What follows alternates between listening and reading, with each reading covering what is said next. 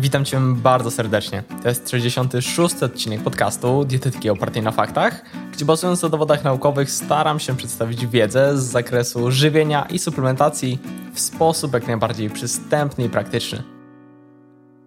Siemię lniane i olej lniany to produkty spożywcze cieszące się w niektórych kręgach popularnością, w szczególności pod kątem zdrowotnym. W tym zakresie pojawia się jednak wiele pytań, czy faktycznie warto co lepiej wybrać? Olej lniany czy siemię lniane? Jak siemię spożywać? Czy trzeba mielić? Czy można kupić już zmielone? Jak długo można przechowywać zmielone siemię lniane? Czy na oleju lnianym można smażyć? I wiele, wiele więcej. O tym w dzisiejszym odcinku. Zapraszam do materiału.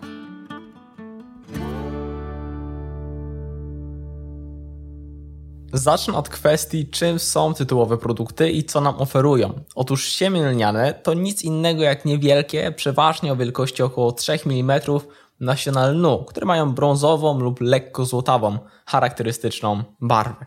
Ponieważ nasiona te są oleiste, można z nich wycisnąć olej, olej lniany. Siemię lniane dostarcza wielu ciekawych składników odżywczych, m.in. błonnika, kwasów tłuszczowych z rodziny omega-3, konkretnie kwasu alfa-linolenowego, można powiedzieć roślinnego omega-3, które może być w naszym organizmie przekształcane do powszechnie znanych kwasów EPA i DHA, choć ta konwersja bywa kontrowersyjna. O tym szerzej mówiłem i wyjaśniałem w podcaście dotyczącym tłuszczu w diecie. Link do tego odcinka znaleźć można w opisie tego podcastu. W siemieniu znajdziemy też sporo fitozwiązków, witaminy E, również innych witamin w całkiem niemałych ilościach niektóre składniki mineralne, m.in. magnez czy potas, wiele wartościowych składników odżywczych. To wiąże się również z tym, że spożycie siemienia lnianego przynosi korzyści zdrowotne na wielu płaszczyznach, na co mamy nawet dowody w postaci badań naukowych. Na przykład przez obecność związków takich jak lignany, spożycie siemienia lnianego zmniejsza ryzyko nowotworów hormonozależnych, nowotworu prostaty i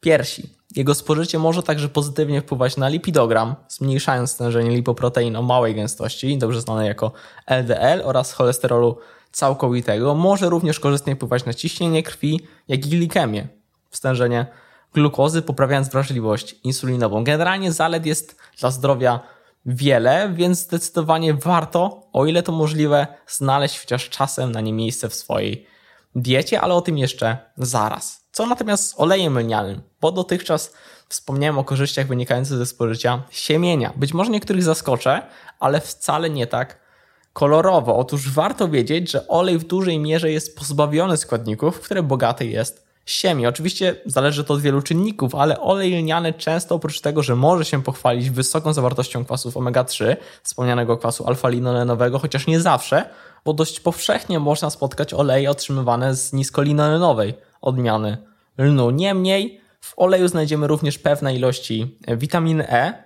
ale praktycznie na tym koniec. Wpływa to też na to, że wspomnianych korzyści raczej nie obserwuje się dla oleju lnianego, no i warto o tym wiedzieć. W dodatku z olejem jest nieco więcej problemów. Między innymi kwasy tłuszczowe z rodziny omega-3 są bardzo podatne na utlenianie, co niekorzystnie wpływa na ich jakość. W przypadku niezmielonego siemienia, ze względu na twardą osłonkę, to nie jest szczególny problem, natomiast w przypadku oleju już niestety tak. Odpowiednie przechowywanie oczywiście może wpływać na mm, przedłużenie jego trwałości. Chodzi o przechowywanie w takim chłodnym i zacienionym miejscu, jednak nie wiemy też, jak było transportowane i przechowywane przed naszym zakupem. W dodatku warto zwrócić uwagę, że jeżeli taki olej spożywamy regularnie, najczęściej w małych ilościach, no to często jest otwierany i mieszany w konsekwencji przechylania butelki, co tym bardziej naraża na utlenianie. Więc w tym momencie odpowiedź na pytanie, czy na oleju lnianym można smażyć, powinna się nasuwać sama. To bardzo zły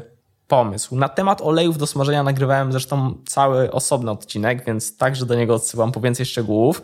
Co, jak, dlaczego i tak dalej. Link również zostawiam w opisie, ale tutaj krótko i na temat na oleju lnianym nie smażymy. Generalnie więc pod kątem praktycznym i zdrowotnym warto włączyć do diety siemię lniane, olej nieszczególnie, choć oczywiście można, ale warto zwrócić uwagę na wspomniane aspekty, by był wysoko linolenowy, zimno tłoczony, wysokiej jakości, odpowiednio przechowywany i tak dalej.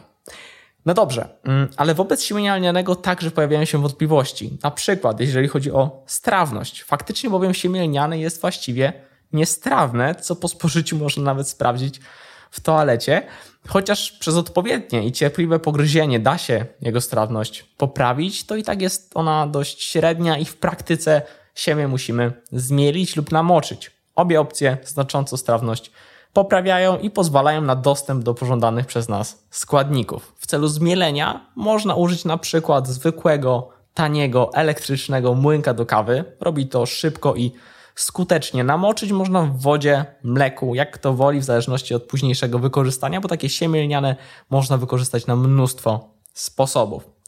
Pojawia się jednak pytanie, z którym się czasami spotykam, ile takie zmielone siemię można przechowywać. Trudno odpowiedzieć konkretnie. Jeśli jest już zmielone, no to wzrasta podatność na utlenianie, na jełczenie, co można poznać po nieprzyjemnym zapachu i smaku. Generalnie im krócej, tym lepiej. W praktyce zmielenie raz na tydzień wydaje się w porządku. W przypadku odpowiedniego przechowywania, więc w chłodnym, ciemnym miejscu, w szczelnym pojemniku, nawet przez dłuższy czas siemię wydaje się zachowywać swoje właściwości, no ale jednak ryzyko istnieje. Dlatego takie na przykład kilkumiesięczne przechowywanie może nie być najlepszym pomysłem. No dobrze, ale przecież w sklepach można kupić już siemię zmielone. Czy to nie lepsze rozwiązanie? Otóż nie. Siemię zmielone, dostępne w sklepach, jest odtłuszczone, a więc zawiera znacznie mniej chociażby kwasów tłuszczowych z rodziny omega-3, na których nam bardzo zależy. Lepiej jest więc wybierać niezmielone i o ile to możliwe, mielić samemu lub namoczyć. Podsumowując, siemię lniane to wartościowy element diety, który może przynieść korzyści zdrowotne i zdroworozsądkowe umieszczenie go w jadłospisie, na przykład 20-30 gramów kilka razy w tygodniu, chociażby. To tylko przykład Mm, bo to nie żaden wyznacznik, tylko przykład. E, to może być świetne rozwiązanie i świetny nawyk. Warto mielić samemu, najlepiej nie za długo przed spożyciem lub namaczać, a w przypadku oleju jest on znacznie mniej wartościowy niż siemielniany, a w dodatku bardzo trzeba uważać na kwestie utleniania. Ale oczywiście to też pewne rozwiązanie. Mam nadzieję, że ten odcinek okazał się wartościowy. To już tyle ode mnie. Do zobaczenia, do usłyszenia już niebawem. Hej!